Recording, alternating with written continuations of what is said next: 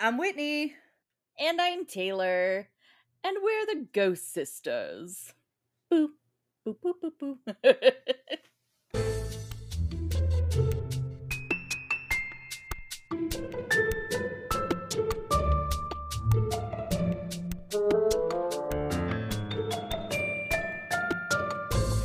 Yo. So, we're going to start with just a little business. Whitney and I are both in the process of starting school. So Whitney is going back to school, and I'm, of course, starting a new semester as dean still. We're going to be taking a 2-week break so that we can get back into our schedules. The first couple weeks of class are always super hectic, whether you are teaching them or taking them or administering them. Just wanted to let y'all know that we're going to be taking a couple weeks off so that we can get settled and focus on that for a minute, and then we'll be back with Whitney's next episode, whatever she was going to be doing, because she hasn't told me. It'll be a surprise. So it'll be something. It'll be something. I'll tell you what will be something. This 11-page thing of research that I've got. But it's not technical, correct? It's not technical. It's not technical. We are covering my very first location feature over the Trans-Allegheny Lunatic Asylum. Aren't you not supposed to say lunatic anymore? Isn't that like not? It's the name of the place. Like, it's the official name. Don't at me. All right. Fun. Speaking of Taylor going on a tangent, I wondered if anyone else manages to do this, because it really it bothers Taylor. And I know if mom and dad are going to listen, they're going to be like, Whitney, what the fuck? But any of you guys, whenever you're driving and you are on low gas, I hate it when she does this. Do you instantly go to the nearest gas station, or do you know your limit and how far you can make it? Because it almost becomes like a race. I'm like, oh, am I going to make it? Oh, am I going to make it? I always make it. I've never once run out of gas. Mm-hmm. Yeah, on the way home yesterday, she was like, I have, 16 miles to get home, but I have 18 miles to the gallon, or 18 miles left on my tank. And I was like... Yeah, but then you keep going, and because, speed and everything, so it got to where it was like, I have 12 miles left on my tank, but I only have 6 miles left. So I knew I was going to be able to make it to the gas station that I normally go to, instead of going to one in a sketch part of town. I don't know. It's a fun little game just to see how all that stuff goes. It's really just not curious. It's a little interesting. Mm-mm. It's kind of like whenever you've got your GPS on and it's like, oh, you'll be there in 4 hours and 30 minutes. And you're like, haha, I'll be there in 3 hours and 30 minutes. You race it. Okay, but doing that doesn't leave you stranded if you run out of gas. So I'm never going to be stranded. I know my limits. I know my car. I know me. And I know my streets. I know if I'm not going to make it, I'm going to pull over and get gas. But if I know I can make it, I'm like, haha, how close can I get? I never let mine get down that far. Once it hits a half a tank, I'm like, just top back off. I was literally down to 2 miles left. And this was a long time ago. And the Kroger down the street, it was literally 1 mile away. But I knew I could make it. So I made it home. Dear God. Okay. Yeah. Well, I guess move on. We're done with me. Okay. So, this is probably going to be long. I'll just say that. Taylor doesn't do short episodes. What? You have a long episode? It's just how crazy Mama rolls. Mm-hmm. So, we're going to start with the history of the Trans-Allegheny Lunatic Asylum. Okay. But we're going to start before the actual construction began. So, this particular area was originally the settlement and farm of Henry Flesher Jr. and Sr. And Henry Sr. was the first person to live in the area that would eventually become Weston, West Virginia, which is where the Trans-Allegheny Lunatic Asylum is actually located. and the land was granted to him by Governor Patrick Henry in 1783. Okay. After 1796, the land was actually transferred to his son, Peter Flesher, and they named the town Fleshersville. That's what I did. I was like, yeah, gross. I don't like that. So the Fleshers also did not like this. And they said that they wanted to change the name to Preston. And because the name the Fleshers, like the people of the town, because that's really exciting that you could go like, you know, you're a like Texan or whatever, or like. No, like Austinite. The Flesher family was not okay. They were like, I don't want the town to be named that. So they requested it be changed to Preston, and they got it approved.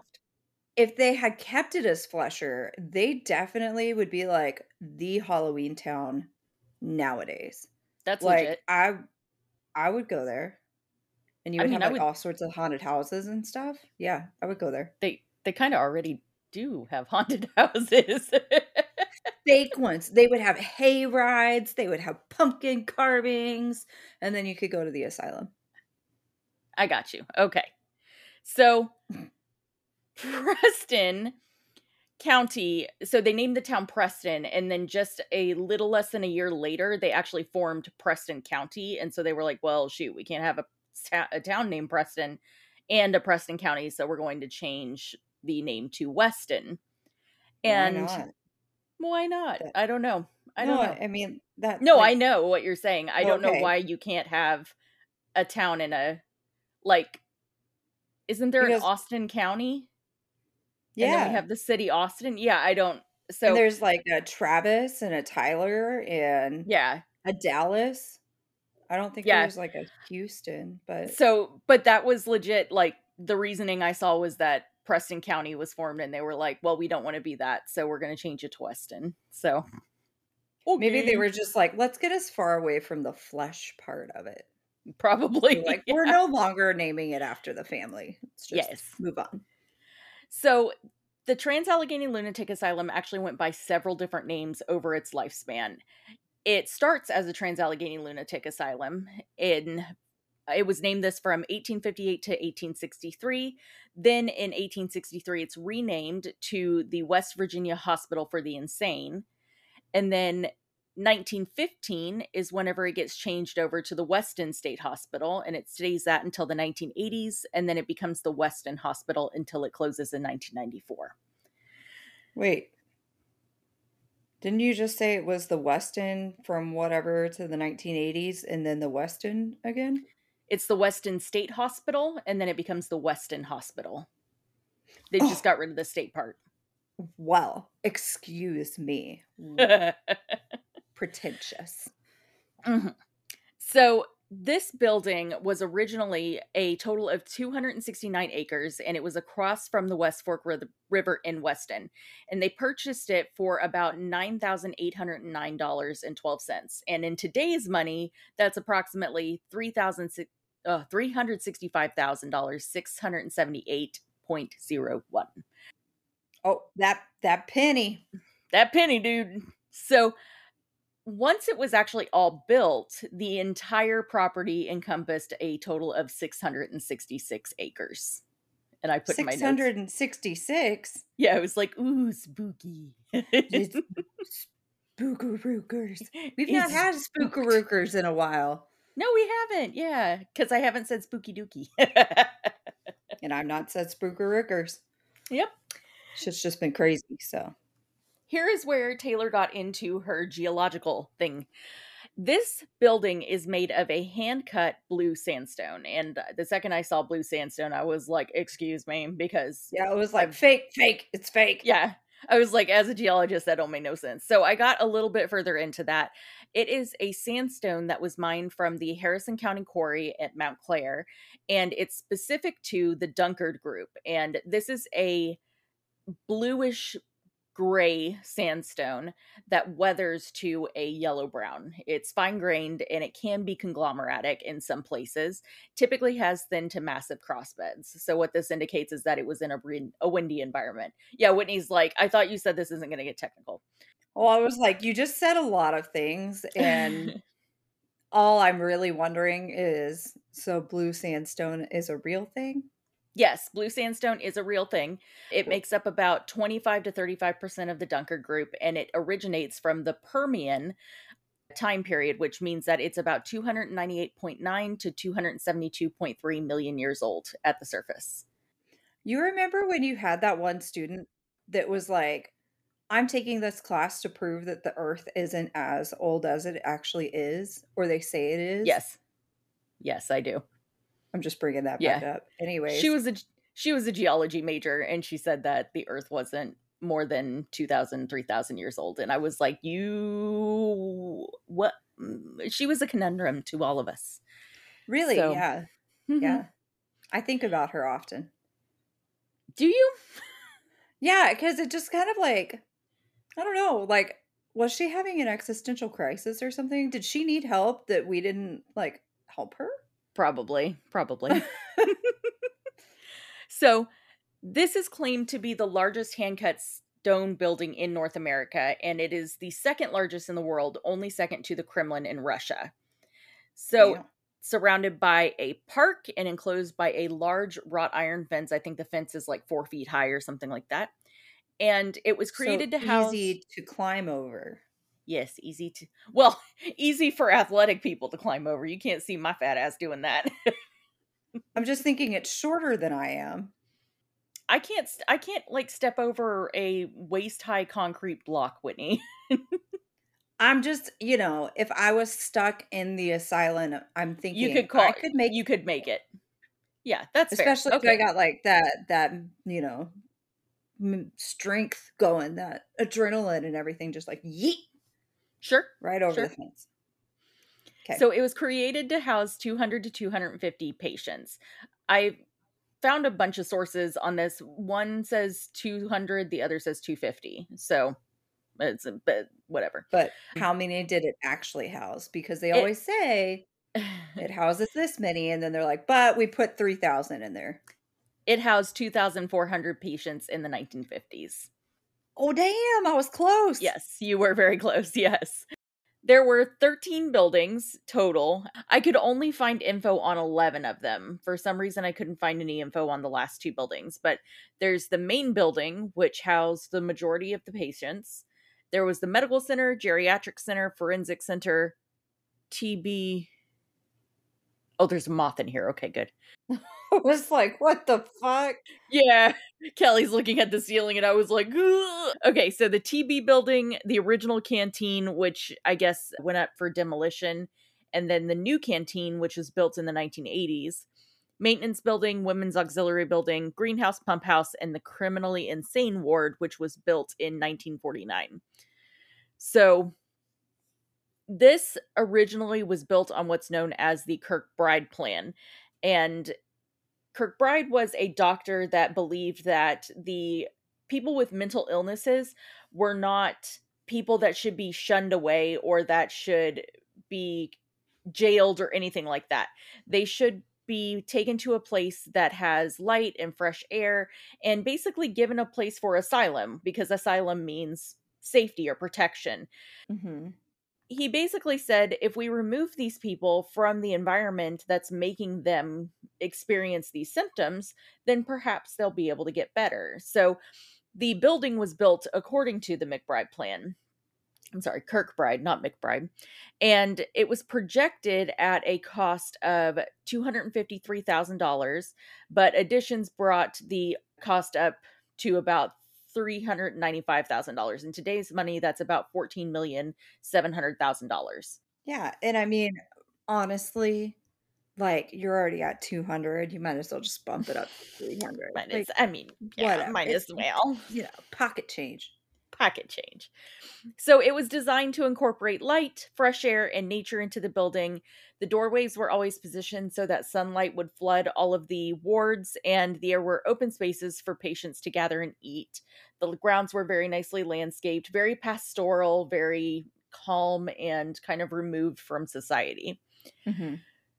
So it was under construction from 1858 to 1881, and the total cost when everything was all said and done was about $625,000, which is about $23,200,000 now.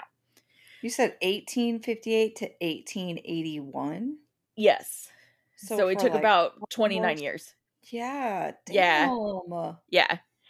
So the original construction was authorized by the Virginia legislature as the Trans-Allegheny Lunatic Asylum, or the Trans-Allegheny Asylum for the Insane. I saw both of them in my sources. And they originally allocated $50,000 for them to do this.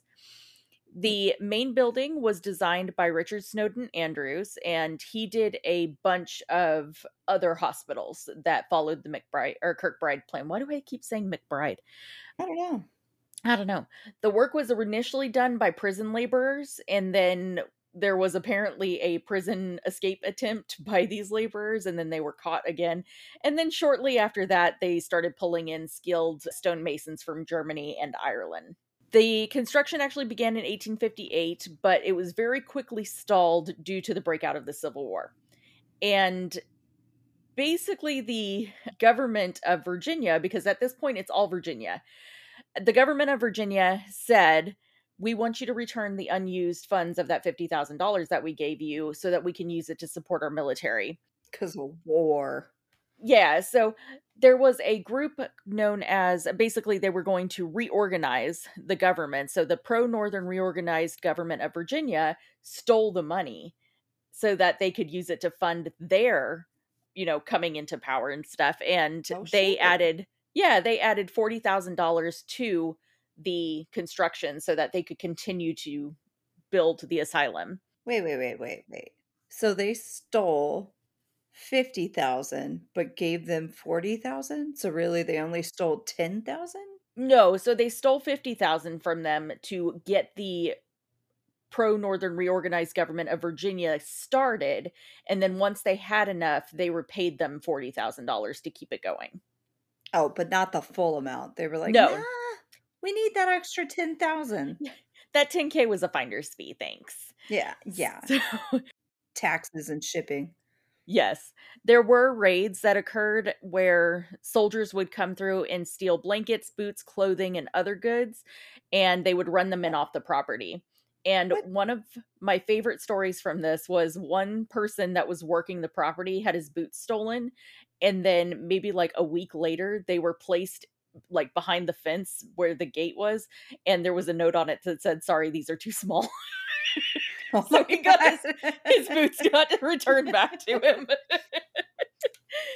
Well, I mean, at least he didn't just take them and was like, they don't fit, and then threw them away or something. He was like, I guess I'll give them back. I guess, yeah. But they're on the other side of the fence, so all he can do is stare at them. No. So the guy put them over the other side of the fence so that they were on the asylum side of the fence. Okay. Cause I was like, yes, that's really a dick move to be like, okay, I stole your shoes and then I brought them back, but you still can't have them. So, yeah.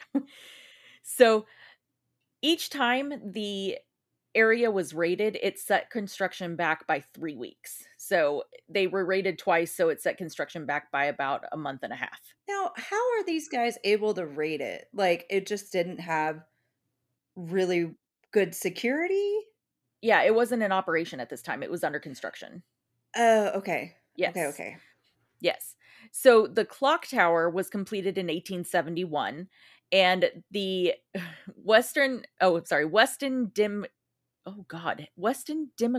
in 1871 issue said the following about the clock tower. Quote, "The large clock in the cupola will soon be finished. It will be like some politicians having three faces. The large bell which tolls the departure of the hours can easily be heard for some miles around." I just greatly enjoyed the three faces thing. That's where I was stuck. I was like, so you are admitting that politicians are two-faced? Sorry, if you're a politician, it's kind of the reputation. Yes. For those who don't know, the cupola, because I didn't know what a cupola was, it's the domed part of a building, on a turret or something like that. It's the domed on a church or something. They also built segregation rooms for people of color. Those were completed in 1873. They also added a gas well in 1902, and the gas well actually allowed them to be much more independent than they already were. A lot of their food and goods and all of that kind of stuff was in-house. So they had their own farm, they had their own dairy, they had a seamstress, a carpenter. I want to say at one point they were churning out and mending 14,000 garments per year. Damn. So like, it sounds like that's the place to be for a zombie apocalypse kind of deal. Like, it's still a little town, so. Yes, exactly. The hospital actually opened before it was finished with construction. So it opened in 1863 as the West Virginia Hospital for the Insane. And the first superintendent was Dr. James Hall. He was very quickly replaced by Dr. R. Hills. And why? What did he do? It didn't really say. It just said that I think he found a better opportunity and was just like, yeah, see ya. So they started taking in patients on October 22nd of 1864, and they started with about 57 patients. Of those was a 37-year-old housekeeper from Ohio County that was committed for domestic trouble. Okay. I came to believe that domestic trouble meant that they were being domestically unruly, like they weren't following what their husband was telling them to do.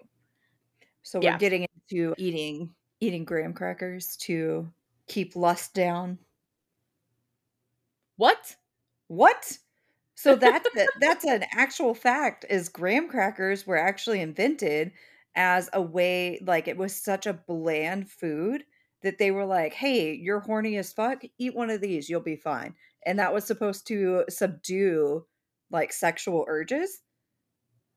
I love graham crackers. What? Yeah, that was, I believe it was graham crackers, but that was the things they did way back when, especially with women. Yeah, yeah. Just, yeah. Mm-hmm.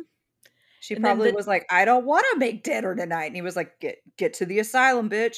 So. Yeah, I mean, that is basically what a lot of them were doing. Another woman was 33-year-old. She was a housekeeper from Brooke County.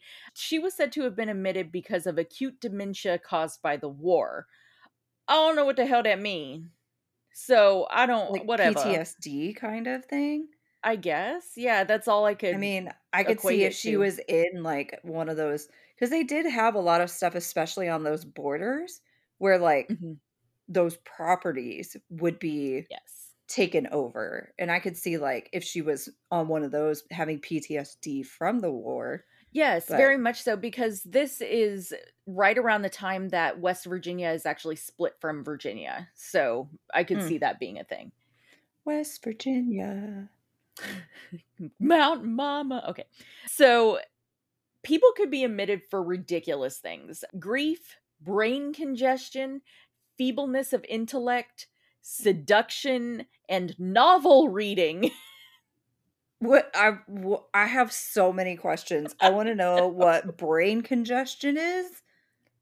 I mean, I can only assume, brain fog or like headaches, migraines? That's what I thought of, was brain fog. Just, I mean, I had such brain fog. I had a migraine 2 days ago, and I had such bad brain fog after it that I was literally just like, all I can do is lay here on the couch or on my bed and just watch TV and pretend like I understand it. Like, I mean, I forgot the word for tomato the other day because my migraine was so bad. I was like, that red thing, you know, with the stuff inside, and it's, you know, and my chef was like, with salad. Yeah, she was like, I don't know, but I'm gonna pretend I do. And I was like, yeah, tomato. That's what it was. Mm-hmm. Yep. So yes. I would be in that asylum, apparently. Uh-huh. Yeah. Mm-hmm. So apparently going to your whole, like, you didn't make dinner correctly, so or you didn't want to make dinner, go to the asylum thing. Husbands that wanted to keep a mistress and just wanted their wives out of the way would just take them to the asylum and abandon them. Yeah. That sounds about right. Yeah. I also wanted to know about that seduction one. So, like, they just were they just were too sultry or something, and they were like, nah, fuck that, get out. Like, that's the devil's work. That's the devil's work. Like, no. Take that red lipstick, take those high heels, and get the fuck out. Like, yeah, what? Yeah. I don't understand. Yeah, it was ridiculous things. I mean, novel reading, like, a woman has a brain. That's, yeah, basically. Well, yeah, that's ridiculous. So that's basically, for women, it was like, you're either too smart because you're reading novels, or you're too dumb because of feebleness of intellect. Or, I just don't want you. I just don't want you. So please go live over here. Thanks. So please get out. Yes. Yeah. So of the 57 patients that were brought in, 3 died, 8 recovered, 9 were discharged, and 1 eloped. I'm assuming eloped means escaped. Yeah, I would assume so.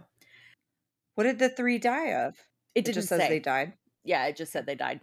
But there Maybe is old. A... So I got a book, Whitney. I bought a book for this. Oh, shit.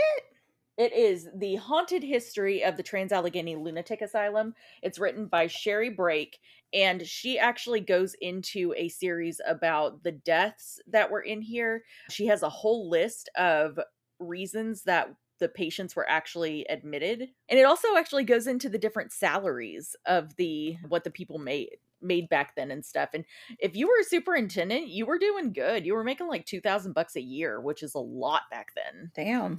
Yeah. So this is where I got a lot of information. And on top of that, I also read a dissertation for this. So, wow. Look at you. Yeah. You are like researching it up. I did the fucking thing. In 1867, the census stated that were 45 patients, and then construction is still going on through this. The ultimate cost at the end of construction in 1881 was $725,000. So we're way over budget than from what we ended up with. There were... It makes me think of like Love It or List It or whatever. And they're like, well, we're not going to be able to redo the bathroom because we're over budget. We had a wood-burning stove and we need to put a gas-burning stove. Right, somehow now it like went way back in time. Anyways. Uh-huh. Yeah. So it housed, we were already over the maximum capacity of the asylum at this point. So in 1881, we were already at 717 patients, with it being 325 males and 392 females. God damn. Yes. So now that the place is finished with construction and actually in operation, we see a lot of local farmers helping out with food, milk, beef. They had to import beef and that kind of stuff. But for the most part, they were pretty self-sufficient. Mm-hmm. The control of the hospital, and I think this is kind of where things start to get a little shaky. In 1909, the control of the hospital gets changed over to from the local board of directors to the West Virginia Board of Control in Charleston.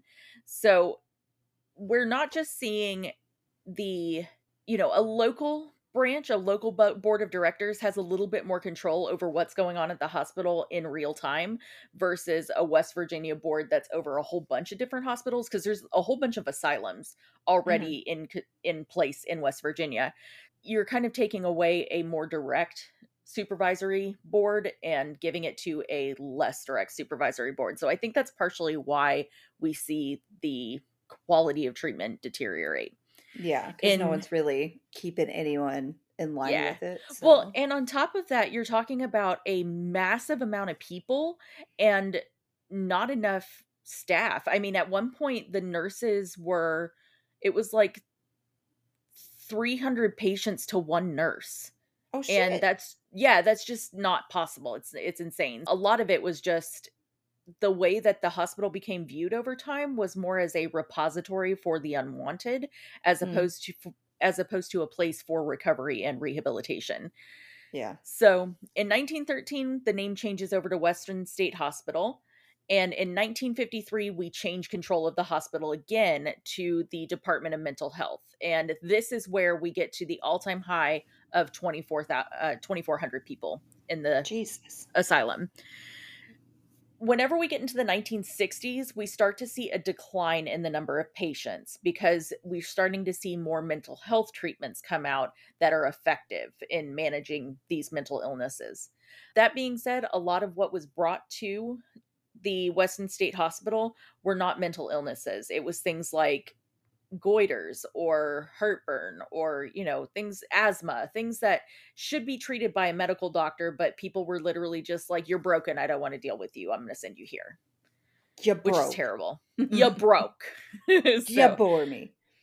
Yes. So in 1957, the mental health part of the Department of Mental Health was just rolled into the Department of Health, and that's what took over. So we're having a massive changeover of control of this hospital. The 1980s, it changes again to the Department of Health and Human Resources. And then on January 26, 1986, the West Virginia Governor Arch Moore, I'm assuming it's Arch Moore, like Archie, he announced that the hospital had officially lost its distinction as a mental institution. Wow. Despite this, in 1990, it was named the main building was named a National Historical Landmark. So over time, the treatment of the patients just got worse and worse. We start to see the outflux of patients over time. The older patients are dying off.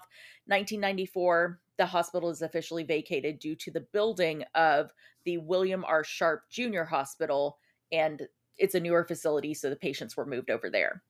Hmm. So 1999. I didn't realize how recent this all was. Like, yes. Yeah, you started in the 1800s, but like you just said 1999, like we're not that far away from that. So Right. So this is possibly just anecdotal. It may not be true, but it's something that I saw, that in 1999, the interior of all 4 floors of the asylum were completely ruined when a group of police officers came to play around a paintball for one night. And 3 of the officers were fired because of this. Good. Because they defaced a National Historical Landmark. Well, you defaced it and like, bruh. Yeah. What's your job? You're supposed to be preventing people from doing this shit. Like, come on, man. Yes. From 1994 until 2007, it sat vacant. In 2007, it was purchased at auction by a billionaire, something like that. Sure. And now it's privately owned. So that's when they switched the name back to the Trans-Allegheny Lunatic Asylum. They host tours and other events to save up money to restore the property. They have restored quite a bit of it already, so that's great. That's cool. I'm going to go into the different types of hunting tours that they have, but some of the upcoming events that they have, they just held a flea market, and it was one of the largest flea markets in the state. They have a haunted house. They have paranormal tours. They have ghost hunts. They have an event called Hearse Mania, which I was like, the hell is it? It makes me think of like, oh my gosh, what's the monster truck rallies and stuff, but it's all like hearses and stuff. And then they can actually have the grave digger. Grave digger! I love it. That'd be great. And then they're also home to something known as the Asylum Ball, which I was like, I would go. I would. Oh man, I would dress up and everything. Like, oh shit. Yeah, I want to go. That would be cool. Okay, well, we'll make it. So they have a whole list of things you can do. They have an itinerary. Yes. So, and they've got events that you can do that are only available during their special events. So I'll get into that in a second. Okay. So before we get into that stuff, let's talk about the tragedies that happened on the property. Oh yeah, let's bring it back down. We were too excited. Yeah, let's go. Too excited. Yes. Back down. So October 3rd, 1935 at 10 p.m., a fire breaks out in the attic of Ward 6 in the South Wing. And up to this point, there had been little fires set because you've got mental patients in there and you're likely to have a pyromaniac in there. So you see these fires. Accidents. Set. Yeah, I mean, there could be accidents, but all of the little fires that they found were set by, inmates, set by patients. Ah. So this one was admitted to having been started by an 18-year-old male who started a fire with some papers, and then it got out of control too fast for him to put it out, and he got scared and he ran. The rumor is they were like, we don't know how we're going to get all 400 patients out of this building without causing mass panic. So they rang the dinner bell because the cafeteria was in a different building from the one that was on fire. And all the patients were like, okay. And they managed to get all 390 patients out into the cafeteria. And I'm sure the cooks were like, wait a second. Like, what the fuck? What? It's not. It is 11 p.m., y'all. Like, what the fuck? Get out. So 3 people managed to narrowly avoid death. Oddly enough, there were no injuries and no fatalities in this fire. So it's great. But it did completely destroy the building. Oh. So one man was sleeping in the attic, and he woke up to find that he was trapped by the flames. He went to the window, and two of the firefighters pulled a ladder up. The guy managed to bend the bars, because there are bars on the outside of the windows to keep patients from jumping out of them. He managed to bend the bars and get through them, and they carried him down to safety. That adrenaline, man. Like, yeah. Shit. Yeah. And then 2 more men were able to escape a crushing death whenever part of the roof and the cupola crashed down where they had been standing just a few minutes earlier. Oof. Yes. So that's the main... I don't want to say natural disaster because it was a fire that was set, but it's the only non-murdery thing. Oh, we're going to get into it. It was not what I was expecting. I thought you were going to say like, I don't know, like death kind of like just because there were no deaths in there. So I thought you were just going to be like, you know, it was just a noteworthy incident, but then you said murder. Yeah. There's quite a bit. I need to know about the murder. Yes, we'll get to it. Before we get to that, I want to talk about the employee schedules and their pay, because this led to a bunch of tragedies. So in the beginning, employees were expected to do 12-hour days. And you're talking about 12-hour days with 300 patients to 1 nurse. And that's I was going to say, I've done 12-hour days in the kitchen, and it's a no. It's a no for me, dog. I can't imagine nurses, like even now. Oh, nurses, like doing, you guys rock. Like, wow. I have always said whenever I have students that are like, oh, I'm going to be in nursing school. I'm like, man, it takes a real special person to be able to do that. Like, I not only like caring for people, but like doing those shifts. 'Cause you know, you're not sleeping well. Like, and doing it with a smile on your face.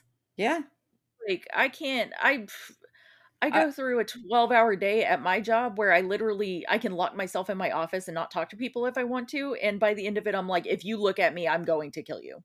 Yeah. So. I mean, just doing like 4 or 5 hours at my job where I've got a bunch of people running around, like it is exhausting. So I can only imagine having, you know, not just so many people that you are dealing with, but also that you are literally their life is in your hands. Like, whew, damn y'all. Yep.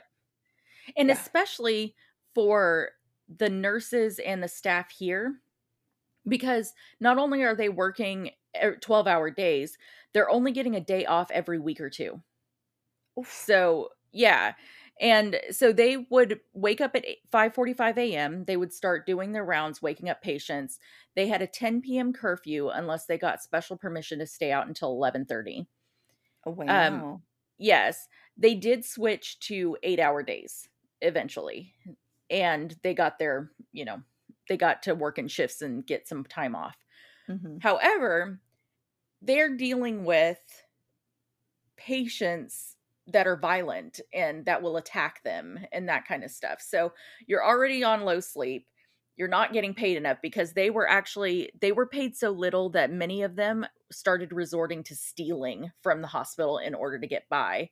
And then most of the employees were paid so little that they qualified for food stamps.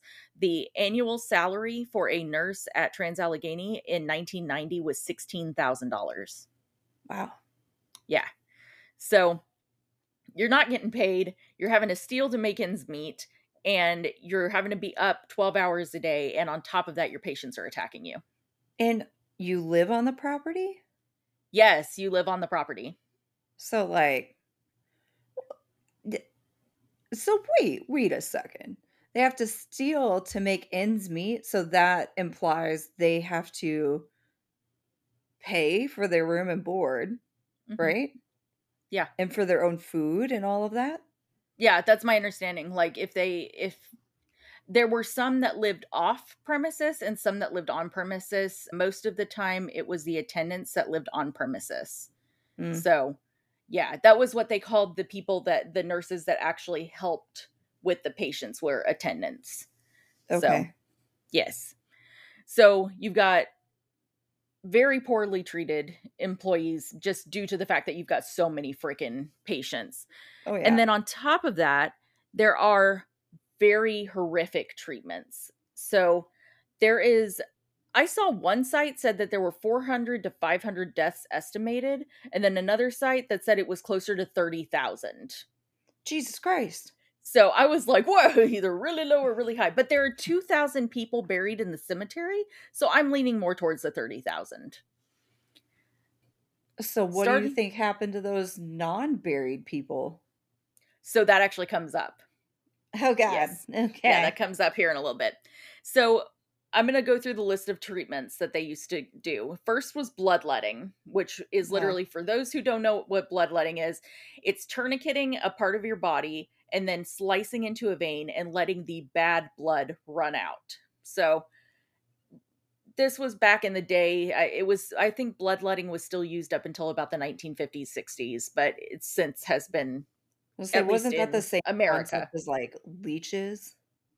Yes, the leeches would drink the bad blood out of you and toxins and all that stuff. Yeah. The next one was insulin coma therapy. This is injecting insulin into patients to force them into a diabetic coma as a form of anesthesia. Why don't you just use anesthesia? They didn't have it. Then, I don't know, knock them out or something. Don't put them into a coma. Mm-hmm. So along with that, another way that they would put people, they would basically knock people out in order to do surgeries and that kind of stuff, was electroshock therapy. So they would lay somebody down on the table, put electrodes against their temples, and then run a voltage through them. And the people that underwent these, so this was typically the anesthesia that was used for lobotomies, which we'll get into. The patient would start to convulse. Eventually, they would go unconscious. One patient actually died because they went into cardiac arrest due to the voltage moving through them, because duh. Yep, duh. And then some would receive this up to 3 times a week, even if they protested against it, because the doctors believed it was in their right to do that treatment. Yeah. So some of them would receive serious brain injuries and never recover from this. The patients always ended up being dazed and confused, and basically everybody was like, I'd rather him be dazed and confused than cause him problems. So it's kind of like with a toddler where you're like, as long as they're occupied, I don't care what's going on. Yeah.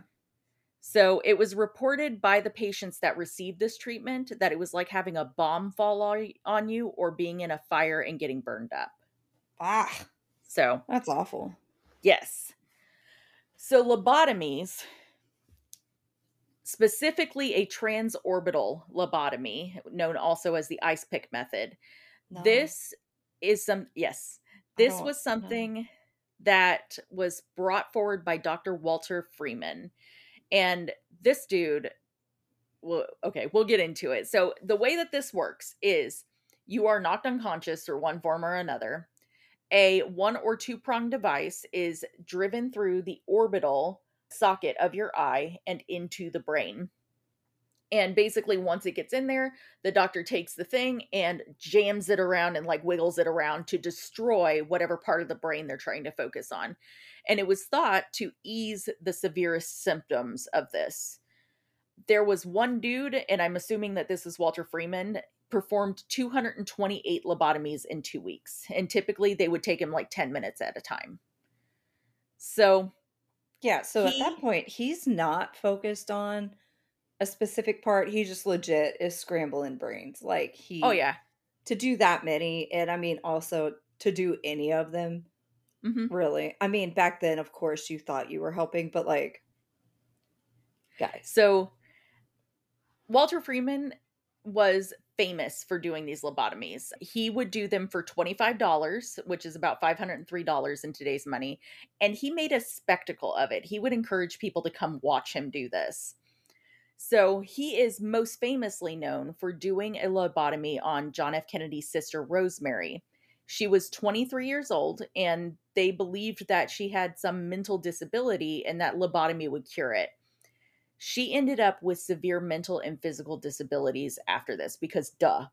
And basically Walter Freeman didn't have anything done to him because he was like, well, it's experimental.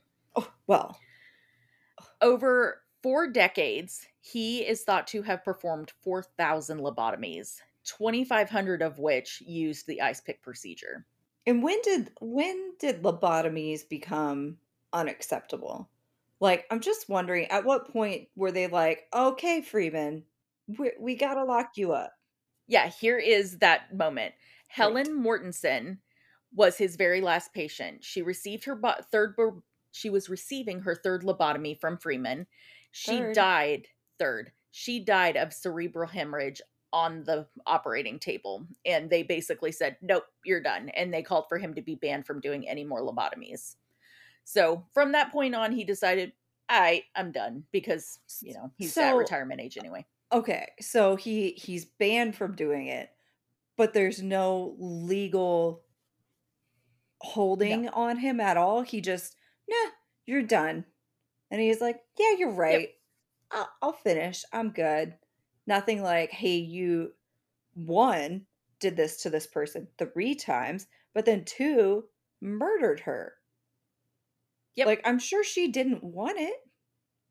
I have no idea. I mean, at this point, you're talking about mentally ill patients, and you can back then make the decision claim that they didn't know, or they didn't know what they wanted. They didn't know what was best for themselves. Yeah. No, there was no legal ramification for him. It's likely that hundreds of patients died under his use of this. Many of them had to be retaught, and well, not many of the people that died, but those who survived had to be retaught how to eat and how to use the bathroom. Lots of them would have relapses back into their mental illness. Some of them never recovered, and it's reported that about 15% died. Jeez.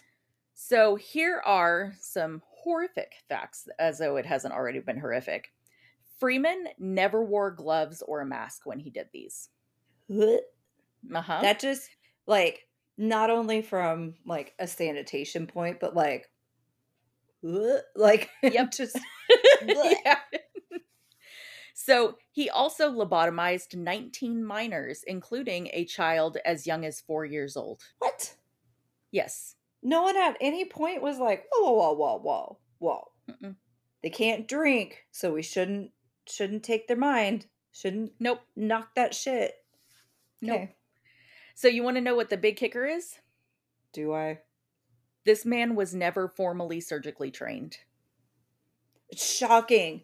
Yeah. Shocking. What's even more mind-blowing than that is those that were hung on. We're letting him do it. We're doing the thing. Yeah. That's insane. Yes. So those are lobotomies. We've still got several more treatments that are horrific. Great.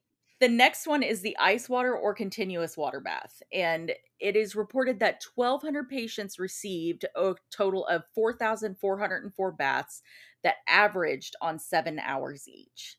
So what this is you place the person in a hammock, you submerge the person from the neck down and put a canvas over the bathtub so that only their head is protruding from it. Oh, no. They could be in there for hours or even days.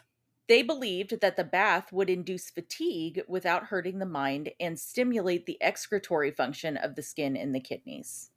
Basically, you relax so your body will start to flush out whatever toxins are in you. But somehow, the thought of being trapped in a bathtub and not being able to move is not going to cause psychological damage? Yeah. Really?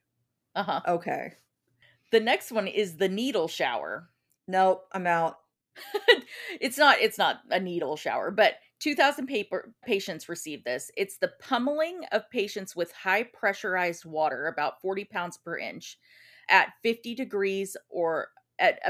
degrees Fahrenheit, for a minute or two. And this was thought to stimulate heat and blood and was able to help depressed patients. I mean, honestly, that's cold for me, but, you know, get me under a hot water thing and do some high pressure water. That sounds pretty good to me. I'm not condoning that by any means. Well, what you're talking about is like jets in a like a whirlpool or something. The hydro massage that you could get in the mall. Yeah. Like that. Yeah, that's what I'm talking about. Yeah. But I don't have a feeling this was for relaxation purposes. No. Especially with cold water. Yeah. So the next one is known as a wet pack. And 12 patients received this, or a reported 12 patients received this, but probably more, at an average of 5 hours each. Basically, you take a naked person, you lay them onto 3 blankets that are wrung out with cold water, you wrap the blankets around them, and you leave them there with a cold pack on their head. So you induce hypothermia. Yeah. So they could only move their head, fingers, or toes, and whenever they originally started with, you'd be there for a few hours, but as the population increased, it was harder to keep track of how long somebody had been there, so they could be left there for days. So as the sheets dried, they would tighten around the body and force the body heat to be retained, and that would make the patient feel like they were burning or suffocating. So this was thought to be beneficial in treatment for restlessness. Sure. Burning the water sounds very restful. Yeah. So that last pack part about feeling like you're burning alive, that's known as a dry pack. They, of course, had seclusion cells. A lot of the staff were told you are not allowed to restrain a patient for if the patient gets violent or something like that in the early parts of the thing. So they were typically just taken to seclusion cells, and they could be kept there for days or weeks at a time, or for as long as the physicians or the staff wished them to be in there. Okay. Mm-hmm. Because seclusion has not proven to be any damaging issue on someone's mind at all. Yeah. Okay.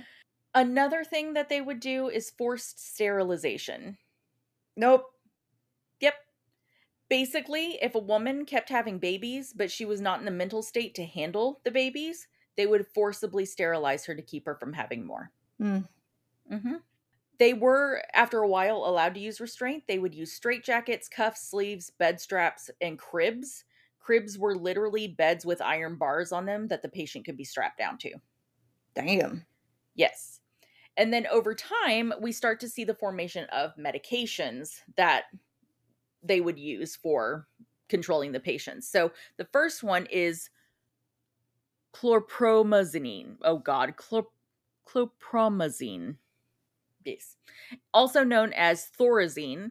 This was used initially to treat psychotic disorders, and it's basically a sedative.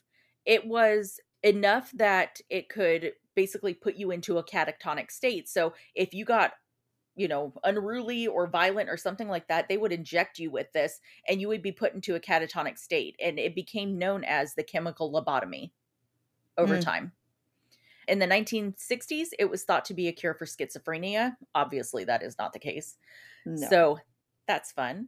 And then we have laudanum, which was an opiate.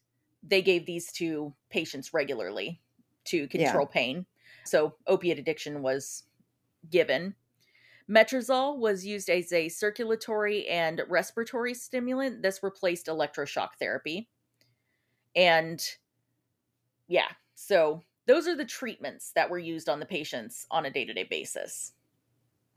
Dang. It is needless to say that a lot of the patients were super violent. So lot of our... Yeah, after any of that, you would become violent, even if you weren't when you went in. Because you don't want anything happening to you. Exactly. You got your fight or flight going. Like, Right. So several of the female employees were raped. A lot of the staff was attacked. One nurse went missing and was found 2 months later at the bottom of an unused staircase. Oh, damn. Many of the violent were kept in cages, literal like prison cages. So there are some specific events that occurred. First is 1927, a woman named Mrs. Hoffman. She was in the hospital for only 48 hours, and she was restrained for much of this time. She had bruises on her shoulder, arms, back, and lower limbs, and the family questioned the treatment of the hospital. Basically, they were like, she didn't have these when she came in, and now she got these. And she's only been here for 2 days. Yes. She came in suffering from a goiter, and she had gone to her church because that's what you did back in the day, and the minister told her God would heal her. Well, she started acting really strange after that. She started thinking she was the Virgin Mary and that her doctor was God. So she started singing loudly. Yeah, and not eating. They gave her a lot of morphine injections. They gave her 5 to 6 morphine injections when she got to the hospital at Fairmount, and then 2 more in the morning when she was transported over to Weston. That's a lot of morphine. Yeah. So she was extremely ill in the car, and whenever she got to Weston, she became violent because she was like, y'all are mistreating me, and, you know, well, I would be violent too. Morphine knocks you the fuck out, so I'm sure she got there and was like, I don't know where the fuck I am and why I'm here or any of that. I would get belligerent. Like, right. Ah. Oh, yeah, definitely. So ultimately, after they laid this case out, the judge determined that the hospital had acted within their rights to protect themselves and the patient, and they were not at fault for her ultimate death. Mm-mm. So, yeah. I would sue the judge. Then, I would be like, change it. You fix that. You fucked up. Yep. They fucked up. Yep. Yes. Then we have Muriel C. Creamer. She was admitted in May 18th of 1963. She was an African-American housewife that was found dead in her room on Ward C on May 25th. So this was only a few days after she was admitted. Okay. She was found around 9 p.m. She had been strapped to her bed at the waist and her feet. And she had a muslin cloth around her neck, and her death was ruled a homicidal strangulation. They believe it was her roommate. Her name was Wanda Maxine James, and she was found either standing over her or on the other side of the room. There's conflicting reports on that. But she freely admitted she did it because Creamer had made improper advances toward her. Okay. Yes. Then we have one of the most famous ones, Dean Metheny. He was killed in 1987. He was 49 years old.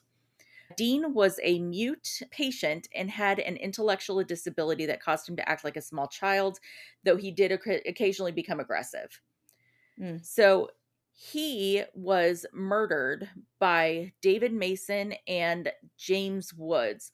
I saw actually 2 different reports on who actually killed him. I saw something about a Jim in James, and then also David in James. So I'm not 100% sure who actually is at fault here. I think but David James was for sure. Well, sure. Just saying. David was 25 and James was 30. They snuck up on him for apparently no reason. They attempted to hang him. Basically, they would wrap a bed sheet around his neck, string him up on the pipe that was in the room. They would lift him up. Patients as well? Yes, these are 2 very violent patients that they were in the same room with Dean. They would lift him up until he passed out and let him back down, and then lift him up until he passed out and then let him back down. Eventually, they got tired of doing that, and they decided that they were going to end it. So they put him down on the floor, they put the bedpost of the bed on his head, and then jumped on it until the bed frame touched the floor. Oh, good God. Absolutely, like, just brutal, just absolutely brutal. Yeah, senseless. That's horrific. Yes. So in 1992, we had George Edward Bodie die after a fight with another patient. So he was 46 years old. He got into a fight with David Mason, who was one of the patients that was thought to have killed Dean Metheny. He tried to choke Bodie with his hands, but then Bodie fought back, and basically David beat him to death. And then they found him, I think, the next day. Mason never said what the fight was about or how it started. Huh. Dang. 1992, we had Brian Scott Lee. He was 21 years old. I found very little about this, but he was thought to have committed suicide, and he wasn't found for 8 days. Wow. And then there was an undated event from a housekeeper recounting from either this book or one of the other places that I was looking. There was a nice guy. He was younger. This is what the housekeeper is saying. He was a nice guy. He was younger. He didn't cause trouble. He got up one morning, put on his clothes, took his medication, got breakfast, got cleaned up, then went outside and jumped in front of a milk truck and was killed instantly in front of the Arts and Crafts building. Ooh. Whenever the staff was brought outside to basically take care of him, the boss ended up saying, all right, go get the water hose, clean that mess up. Wow. That's just an insight into how these people were thought of, which is awful. Well, and not only how they were thought of, but the amount of deaths unreported they probably had. Yes. Because if he was just like, it's another mess. Like, we had 12 of those this morning. Get rid of it. Like, right. Yeah. Yeah. The most famous part of this, outside of what we've already talked about, is the absolutely horrific conditions that these patients were in.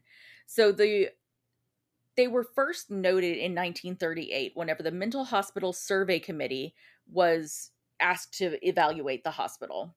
So they received mostly mentally ill, epileptics, alcoholics, drug addicts, and non-educable mental defectives. That's the patient intake. Okay. At the time that they were visiting, there were 1,661 patients. 940 of them were men, 721 were women. There was a lot of disrepair in the buildings. Some of the people were sleeping on metal beds. Some of them were on cots.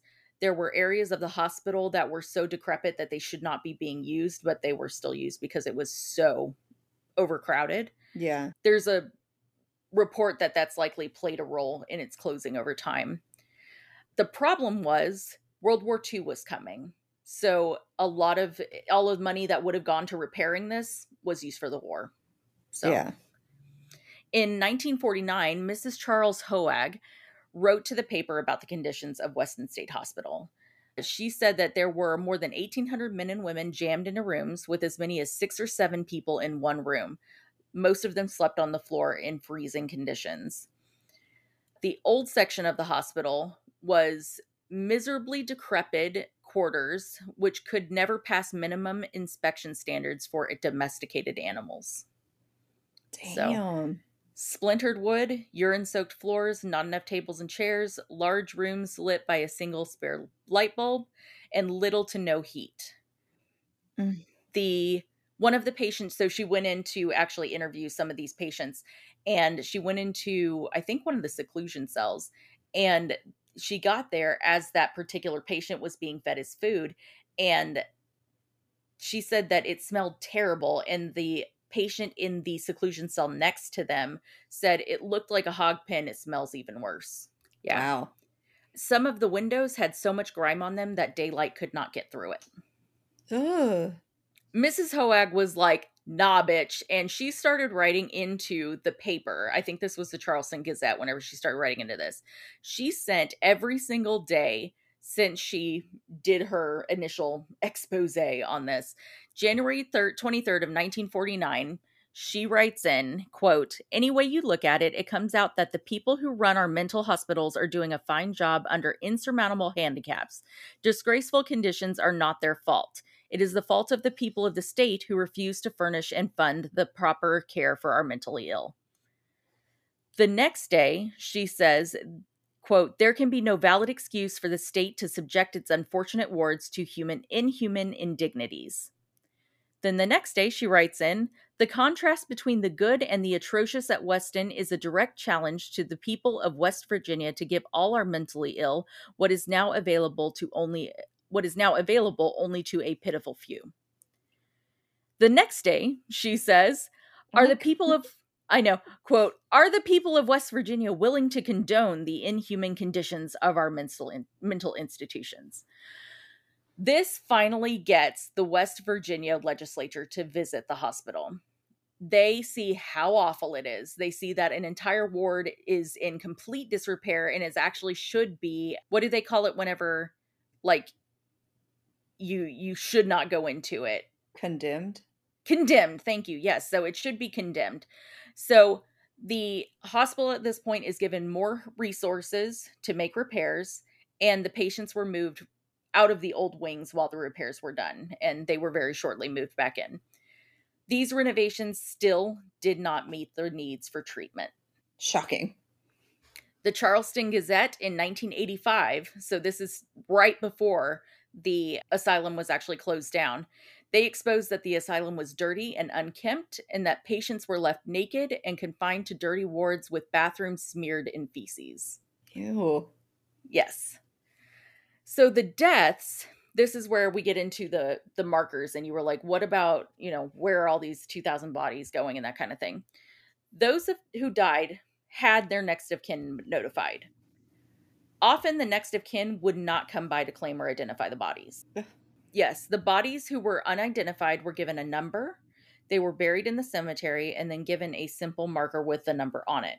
However, when repairs were needing to be done, the markers would get repurposed, and that would leave no way of identifying the body. God. Right now, because no bodies were ever cremated, all of them were buried, the cemetery has 2,000 people in it that most of them cannot be identified. Jeez. And I'm sure they're not like one per grave either. Yeah, I'm sure that at this point it's, just impossible to, Now, you probably could.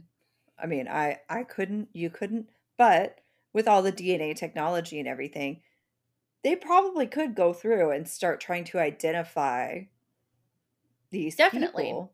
Because they should have enough like familial DNA in one way, shape, or form to get to that person. Yes. And that's assuming that the familial DNA has actually been submitted by that person's family. Right. Yeah. So, yeah. But you could always DNA type them and keep it on file just in case it does happen one day. Yeah. Yeah. So the different hauntings that we have in Trans-Allegheny are numerous. It's in the book and in the dissertation and all the things that I read. It's not as much as Waverly Hills Asylum, which I'm going to go over eventually, but there's still a bunch. So on the first floor, we've got the Civil War wing or the veterans area. We have Ruth. She was a former patient who is violent towards men. She likes to throw things at them. She will push people. She whistles, and she is said to haunt that particular hallway. When you say whistle, I'm assuming it's not like a tune. It's like a... like a whoop kind of whistle, like, get out. Yeah, probably. Yeah. So the second floor, they see shadow figures, of course. There is reports that a man was stabbed 17 times and that 2 patients committed suicide. I wasn't able to find too much on that, but it was mentioned in some of the hunts that I talk about in a minute. So apparently 2 patients committed suicide at the same time. They hung themselves with their own bed sheets. In the same room, or just like coincidental kind of? No, in the same room. Yeah, in the same room. Like a pact. On the second floor, they typically have EVPs of get out. They'll have names being called. People tend to feel the emotions of anguish and grief, and some people feel suffocated. Mm. So the third floor is the geriatrics, nurses' quarters, and auditorium. This is where Dean's room is, so Dean Metheny. He's a very quiet spirit. He speaks up and will hang out with you as long as Big Jim and David don't show up. So Big Jim was the name for James. If they do show up, he'll vanish. So they're still there? So my understanding is that energy is residual, and whenever that energy replays itself, he will shrink back from. Okay. Yeah. There's also Nurse Elizabeth. Dressed in an old-fashioned nurse uniform. I said Elizabeth. So Elizabeth. So she's dressed in an old-fashioned nurse uniform. She can be seen carrying a medicine tray around the corridors. You always see her from the corner of your eye, and if you ever look directly at her, she vanishes.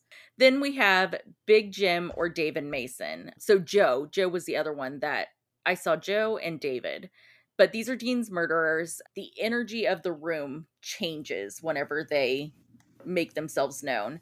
They will make people very ill and uncomfortable when they show up. Okay.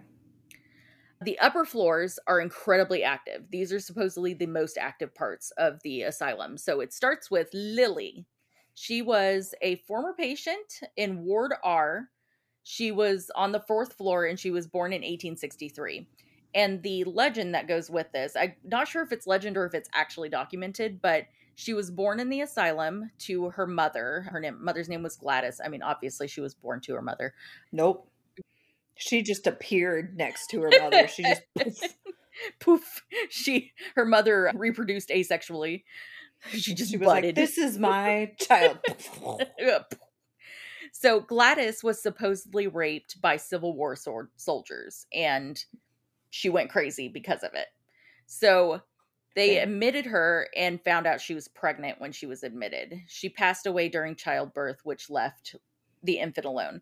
The hospital staff named her Lily. Lily lived in the asylum for the rest of her life, very short life. She contracted pneumonia, and that killed her at age 9. Wow. So she is a very playful spirit. We typically see balls moving independently. You'll hear child laughing. All of your electronic equipment will start to go off whenever you're in Lily's room. There are lots of toys and trinkets in her room, and there is a little pink music box that she likes to play, and it will play on its own. That's her favorite item. Yes. There's also an entity known as Slewfoot.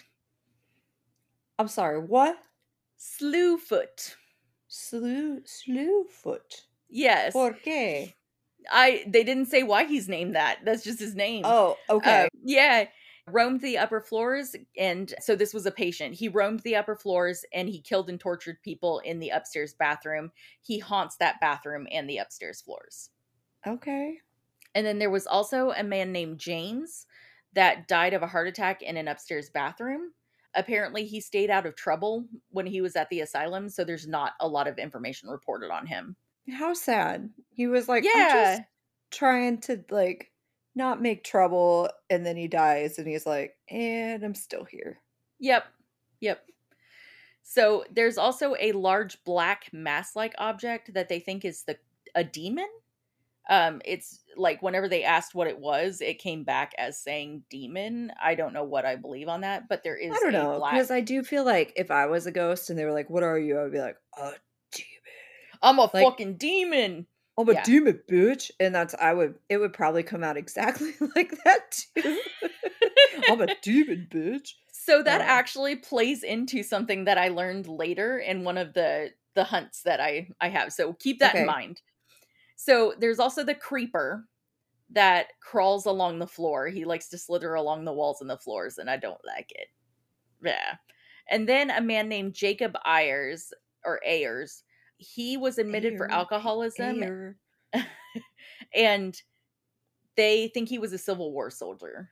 And there are Civil War soldiers that are seen in the halls all over the property because we had all that stuff going on in the Civil War. Stealing shit.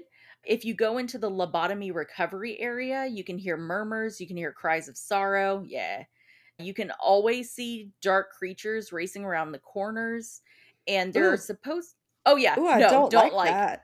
Mm-mm. Don't like, yeah. Mm-mm. And then there were 2 teen boys in the 1940s who died that were patients in the asylum. People will leave, like, vodka and cigarettes and cards and stuff like that for them so that they can play and have a good time in the afterlife. They're 14? Yeah. Which, of course, my brain is like, they're 14 and people are leaving them vodka, and I'm like... Whitney, they're dead. They're dead. Yeah. They don't live up to society's rules. Just give them the vodka. They're dead. Yes.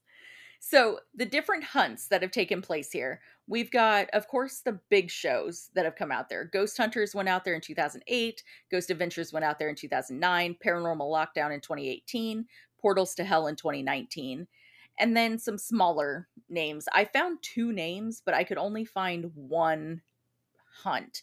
The other one required me to download TikTok, and I downloaded TikTok, but then I got distracted and didn't have time to look it up. So one is ghost hunter named Kalani, apparently relatively famous on Twitch and that kind of stuff. And then another one is Mindy on the Move. She went out there in 2019, and I watched her video and pulled some interesting stuff from it.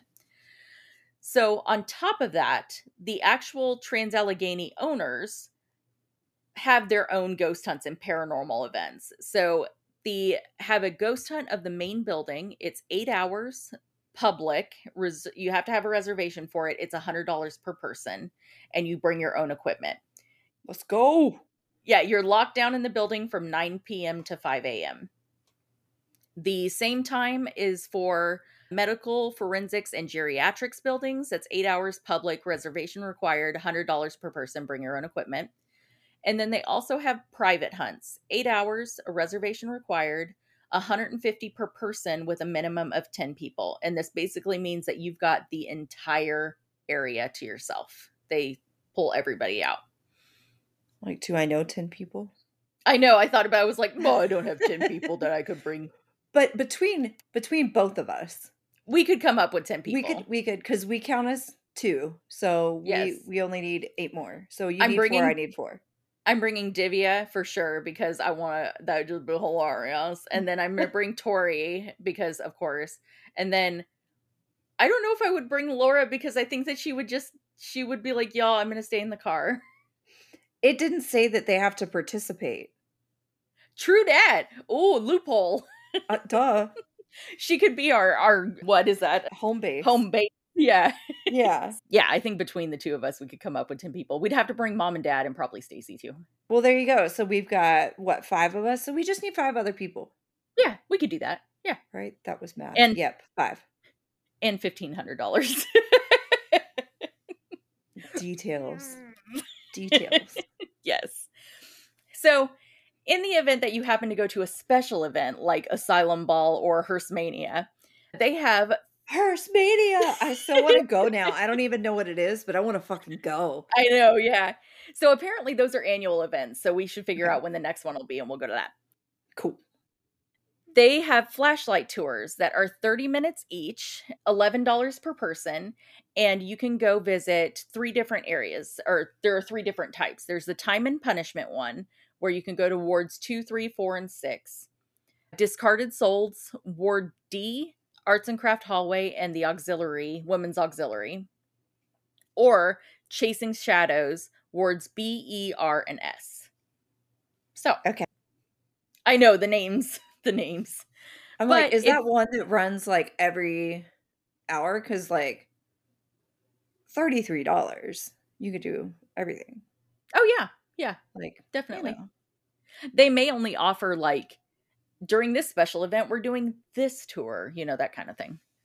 All right, the evidence that is mildly compelling. Of course, the big shows have much more evidence than the little. You know, Mindy's or even the lockdowns that Trans-Allegheny does. So I'm going to start with the Ghost Hunters episode that they went out there with. If you're not familiar with Ghost Hunters, it's the Transatlantic Paranormal Society, and it's Grant and Jason and all of them. They've since restarted. Grant has rejoined the team. It's a whole thing. So this is one of their very, very first. It's drama, honey. I basically went through and watched as many of these as I could because I ended up a little squished for time, but that's okay. So in this one, we see Joe, Kristen, and Chris. And I know if you haven't seen Ghost Hunters, these names mean nothing to you, but that's okay. We see 3 people. 3 people. They hear people walking on the 4th floor. Remember, the 4th floor is extremely active. Joe thinks that he hears a woman's voice. Jason and Grant, the 2 lead investigators, are in the Civil War section. They see lights or balls of lights that are moving left to right in the hallway, right to left. And right after they see this ball of light, they hear a very loud clanging followed by a voice. And Jason is like, the hell was that? And so he goes down to one of the rooms and kind of peeks inside. And when he peeks inside, he hears that same voice again, but he can't figure out what it's saying. Mm.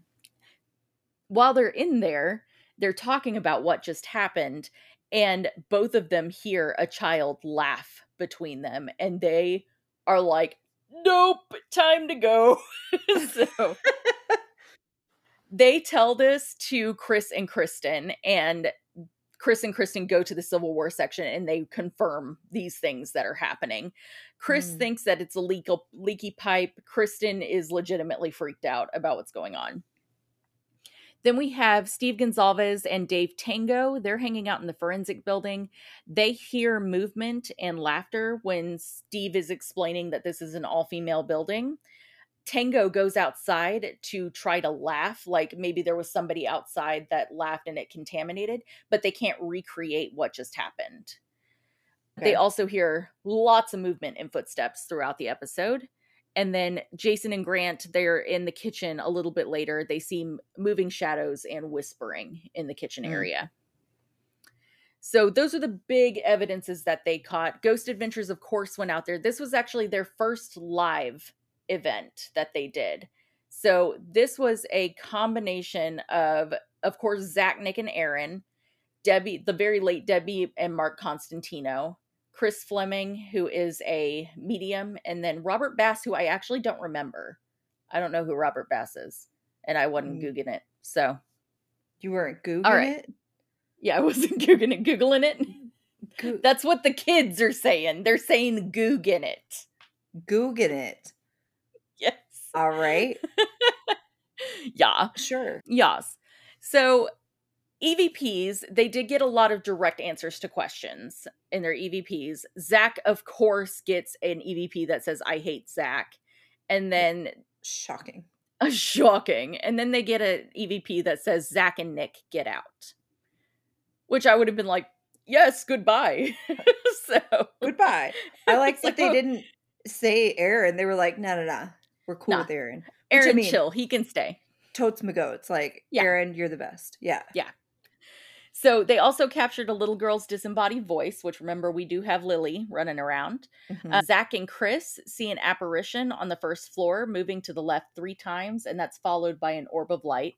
Moving to the left 3 times, like slide to the right. Slide to the left. So goodness, I think gross. That it was 3 separate times that they would see it out of the corner of their eye, a figure going from right to left, and then it would be like a residual where it replays that. Okay. Yeah. I was like, I mean, if they are doing the Cupid shuffle, like, sweet. Like, sweet. Awesome. Sweet. Cha-cha. So they're smooth. Okay. So... Lots of spirit box responses, of course. Zach, Debbie, and Erin see a shadow that's running back and forth on the wall of the 4th floor. And then Zach, of course, has something touch him a couple times. And he captures a picture of an orb that's shaped like a skull. I looked for this picture. Could not find it. Is this like the orb that looked like something from that dude, but it actually just looked like a turkey? From our ghost tour thing. Remember the ghost tour? He was like, look at this orb. And I was like, that looks like a Thanksgiving turkey. Yeah. I was like, that's a fucking bug. Yeah. Yeah. No, I don't know. I looked for the picture, and of course, Travel Channel. You can't even watch this episode anymore. It's nowhere. I tried to watch it. Yeah. Yeah, that and the Ghost Hunters one, I could not. I found the Ghost Hunters one on Daily Motion, so it's illegal. Wow. It's being streamed illegally, but yeah, Ghost Adventures. This entire episode has been completely erased. So, what I did get to watch is Paranormal Lockdown and Portals to Hell. They are two of my favorite things because I am in love with Katrina Weidman. Katrina Weidman, marry me. All right. Paranormal Lockdown. This is a series with Nick Groff and Katrina Weidman. They lock themselves in the locations for 72 hours with only them and their cameraman, Rob. So they're in Trans-Allegheny. They're starting their first night, and Nick sees someone, or actually, no, they're in their interviews at this point. They're talking to the owner of the asylum, and he sees somebody standing in the doorway in the women's auxiliary. So he does an on-the-spot EVP session. And he asks if somebody was standing in the room over there. And Katrina, a little bit after a pause, says, do you know you're dead?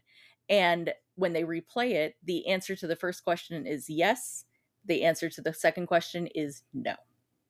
So they get solid, like, tone and everything, class A EVPs. But that when it says, when they don't know they're dead, that hurts my heart. Like, yeah, I just got, like, goosebumps and everything. Like, oh. I feel bad. Yeah. So I'm hoping, like, maybe when she asked that, he realized he was dead and maybe he moved on or something. But yeah, that's I feel terrible. Like if they had asked me that, I'd be like, well, now I do. Like, fuck. Like, damn it. You ruined my day. It. Be like, yep, that was me. And they were like, do you know you're dead? And I'm like, well, shit. God. So fuck. I was going to the asylum ball tomorrow. I was doing the hearse. Hearse mania. Hearse mania, I was going to say hearse parade, but... Hearse parade.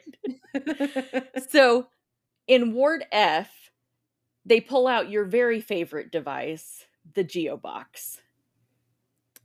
And Nick... Yeah, it's I heard it. A bunch of noise. No, you heard noise. Yeah. while they're setting it up, the geobox says Nick's name, and he's like, damn it, because this is Nick's second time being at Trans-Allegheny. Oh, yeah, because he was with Ghost Adventures. Yes.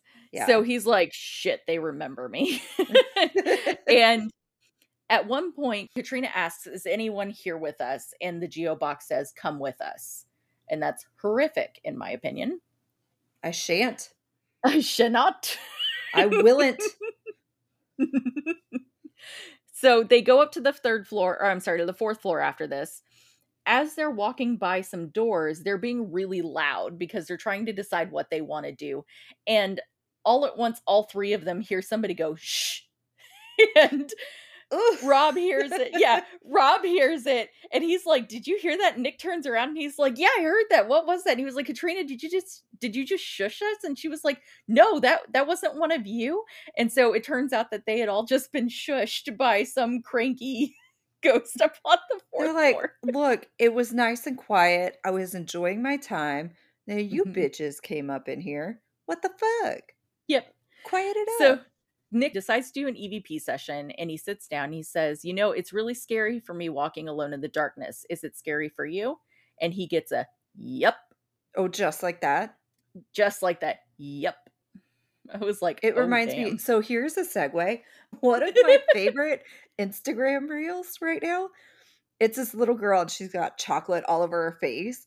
And her mom's like, what happened? And she's like, well, so I was eating ramen and it like spilled everywhere. And so the mom goes, so did you like wipe your face with chocolate? And she goes, yup. It's my favorite because the little girl is just so confident. She, yup, I sure did. I did. It's fantastic. Yeah. Nick decides, okay, fine, I'm going to sleep here. And Dummy puts himself right in the middle of the hallway so his back is not against anything, and decides he's going to try to sleep there. He, at one point, is trying to sit up, and he hears something like a loud, unexplained bang behind him. Mm-hmm. At one point, Katrina is like, you know, I really like playing games, because they think they're, you know, kids or like, yeah. And so she's like, I really like to play games. I like all kinds of games. I would love it if you played a game with me. What kind of game would you like to play? And the EVP that they get back is, shut up, bitch. Oh, God. Oh, damn. Like, I don't need you to play any games. I need you to get out. You guys came in. You were loud. You're fucking with shit. You told me I'm dead. Get out. You bugging me. Then they go out to the women's auxiliary, and they are the first people that have been let into the auxiliary, which is kind of cool. They pull out the geobox, and they start asking questions. It comes out as, initially there's a woman's voice that comes through, but they can't understand what it says. And Katrina says, do you want to talk to us? And it says, don't say a word, but it's a male's voice. And they're like, it sounds like a male telling the female spirit, don't say anything. And so Katrina says, you can talk to us. You don't have to listen to him. And the male voice says, no. And Katrina says, why can't she talk to him? And the male voice says, I'm telling you. So Katrina says, you know what? If you can say my name, Katrina, I'll leave you alone and I won't ask her to keep talking. And the ghost box says, Katrina. So sticking with that, she's like, no, I didn't fucking say my name. And so she listens to it again. She's like, oh shit, they said my name. And so she was like, well, I guess I'm leaving. See you later. So she left. Katrina starts getting chest pains and head pains in the morgue. And she is a little bit sensitive, and she thinks that she's picking up on how spirits died. So the head pains, maybe lobotomy. Yeah. Chest pains. And she's laying there. She asks somebody, or while she's laying there, she's like, can you just like, and she knocks on the side of the drawer, and she was like, if you're here, can you just, and it's quiet for a minute, and then you hear a ting ting, and she was like, oh, I would have been out of there. I would have been radioing whoever the fuck can hear me, get me out of here. I would be, you would hear that, like Scooby-Doo, like you would, my legs would make that sound. Yeah. Yes. So in the basement, that's where Nick is sleeping. He hears a lot of footsteps. They end up bringing my two of my favorite investigators in, Amy Bruni and Adam Berry. And so Adam lays down and they give him a digital recorder and they all leave. And so Adam keeps saying, like, you know, hey, is anybody with me? That kind of thing. And then at one point, something like shuffles next to him. They review his recorder whenever he comes to them. He gets an EVP that says, hello, Adam. And this is their second time being at Trans-Allegheny because they were there with Ghost Hunters. Oh, damn. Yes. So they were like, not only are these intelligent, but they remember you. Yeah. Yeah. Perhaps. And I don't necessarily see this next one. Rob, their cameraman, is a little bit more of a skeptic. He doesn't get shaken very often. So at the very end, he sees something slithering behind Katrina and he captures it on video. It's this dark mass that slithers and it blocks out light and that kind of thing. And they're like, what the fuck is that? But it bothered him enough that he was shaking and he just doesn't do that, is my understanding. Huh. Okay. Yeah. So Portals to Hell is one of my other favorite shows. This is Jack Osborne and Katrina Weidman. That's Amy and Adam. They like to bring in psychics and do a psychic sweep, and then they go through and do their investigation afterwards. So while they're there, they bring in a psychic named Michelle Bellinger, and she is incredibly gifted. She can, at one point, the owner is telling them about a woman that committed suicide. She was able to pinpoint the room where it happened. Wow. She picked up on Dean and his murderers. She said that he was a nonverbal, intelligent haunt, and he typically lays down on the floor prone, and he's always looking up at whoever's in front of him. He's more of a childlike entity, but he can be aggressive whenever he wants to be. That really freaks me out, that description. Yeah. Laying on the floor, looking up at you. Yeah, that's... Yeah. It's not okay. He's known to crawl along the floor. So I didn't need to know any of that. Just knowing that he existed was fine. But for some reason, the crawling and the prone, I don't, I'm good. I get you. Mm-hmm. So when they get up to the fourth floor, she picks up on a very intelligent and imposing force. And one of the things that she says is she picks up that the spirits are purposefully scaring people because that's what people are expecting. Basically, the spirits are like, oh, you coming in here and you want to be scared? Here you go, bitch. And that's what made me think of when you were like, yeah, I'd be like, yeah, I'm a demon. I'm a demon. Yeah. Basically, she was like, they're scaring people on purpose because that's what people are expecting when they come in here. And that follows true with what I've said. The energy you bring into an investigation is the energy you get out of an investigation. Yeah. So. Yeah, if you go in there, you're like, ooh, it's going to be spooky. Mm-hmm. Yes. Mm-hmm. So Katrina, when they start their investigation, she's hearing voices down the hall, and they're audible, disembodied voices. At the exact same time, all the devices stop working. Her phone becomes corrupt, the Geo box won't turn on, and the SLS cam just keeps rebooting itself. Huh. That's a weird instance. That's interesting. Perhaps one of my favorite interactions was when the REM pod starts going off in Dean's room. They put some toys down and they put the REM pod next to it. And they're sitting in silence. And then all of a sudden the REM pod starts to go off like he's coming towards the toys. I know you're thinking of him crawling. Yes, and it's not okay. Why do you have to tell me that part? I'm sorry. So this part might lighten it up a little bit. He does intelligent responses to the question. She says, light it up green if yes, and do nothing if it's no. So Katrina asks, did you die in this room? And it lights up green for yes. Jack says, are you still scared? Nothing happens. Did you know the people that killed you? Yes. Do you get to move through the whole building? Yes. It's a fun toy, isn't it? Talking about the REM pod. Yes. Do you like us being here, having someone to talk to and play with? Yes. Dean, is that you affecting our REM pod? Yes. I'm going to try something, okay? Yes. At this point, they bring forward a mask that was created by one of his killers in the arts and crafts swing. The person had just recently died. So they set the mask down next to the toys in the REM pod, and they say, do you know who this is? And they get nothing. Did we scare you? Can you come back? Nothing. If we take this away, will you come back? Nothing. She then picks it up and says, okay, I think this is scaring you. I'm going to put it away now. And then she puts it away. She comes and sits back down and she says, we put that away so he can't hurt you. Okay. Yes. If they get enough, they start talking about, you know, see, this is a compelling thing. And, you know, maybe it's, they just want to be seen. They just want to be heard. And Jack says, if they get enough acknowledgement, they may be able to fulfill their mission and move on. And the REM pod says, yes. Aww. And then, yes. And then Katrina, as they're leaving, they have the laser grid shining down the hallway towards Dean's room. And she turns around and she says, Dean, I would love it if you could come out and show yourself to us. Could you just go back and forth in the thing? And as she's saying this, the REM pod starts lighting up. Yes. Right after that, there was an unexplained noise that occurred.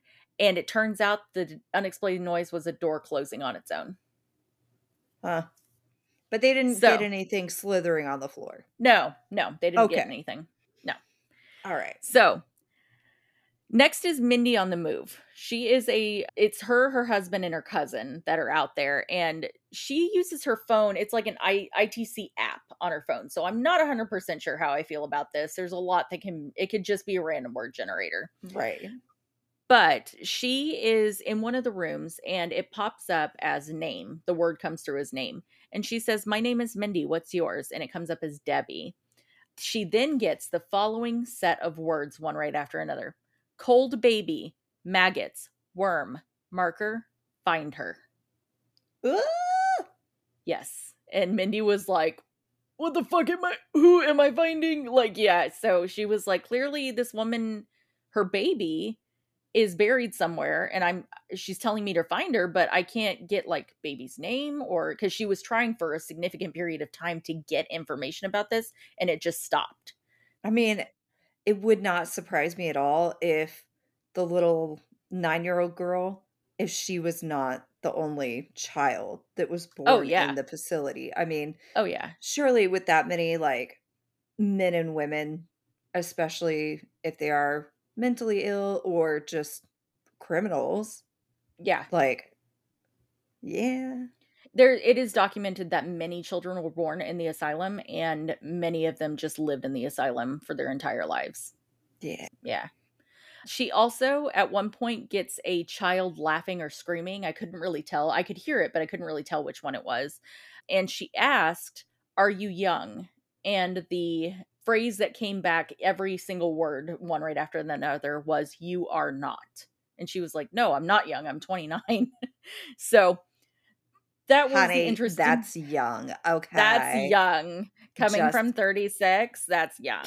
Keep up with your 29-year-old. All right.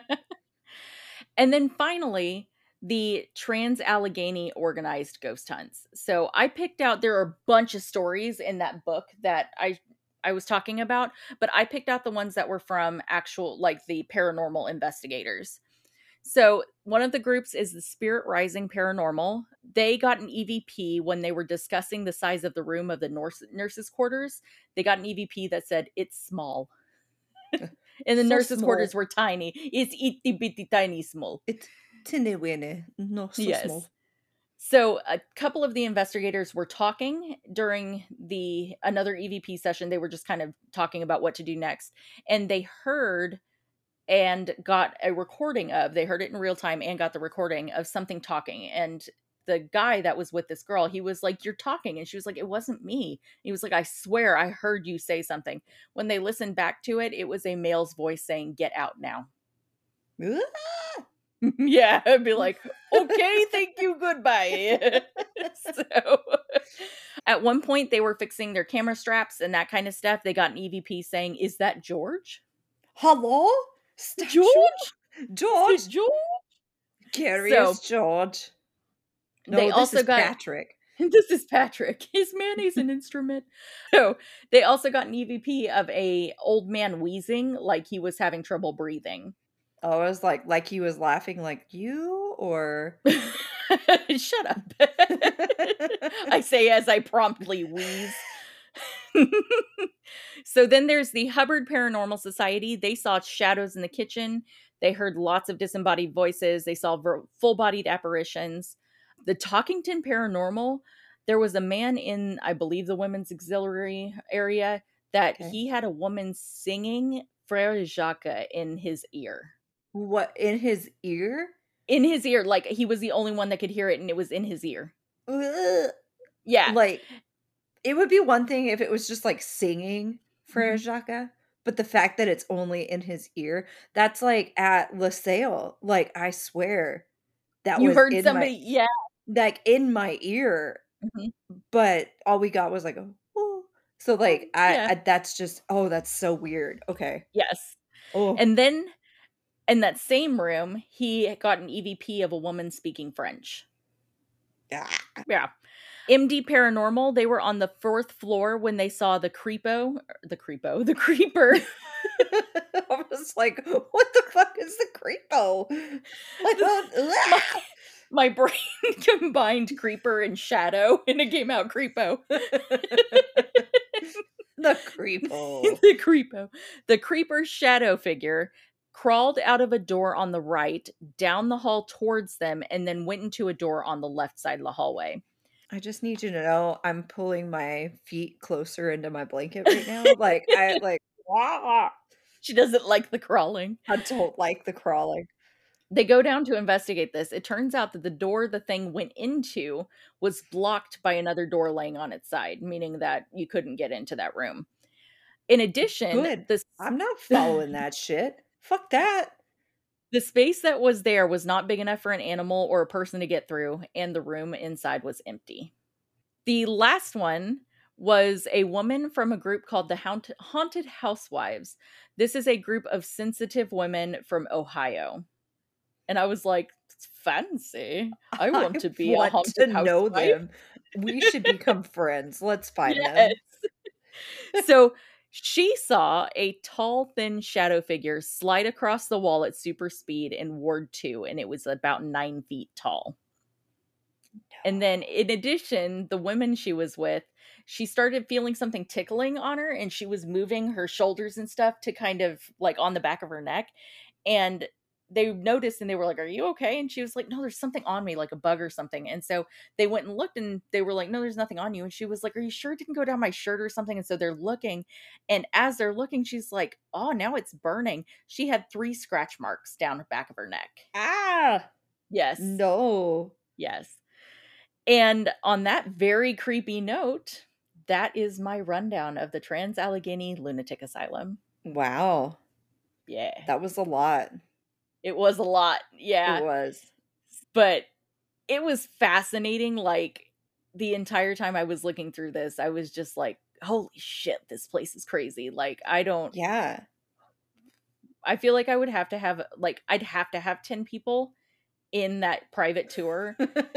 And then I would have to have, like one person for comic relief. Can I bring a comedian with me to be like... I want Shane Madej to come with me. You're going to have... that's who I want.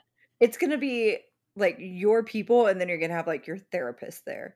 And be like, just so you know what's happening to me, so we can talk about this later. Like, yeah. Or just, like, in the middle, if you're like, I'm having a breakdown. I need my therapist. Please help, therapist.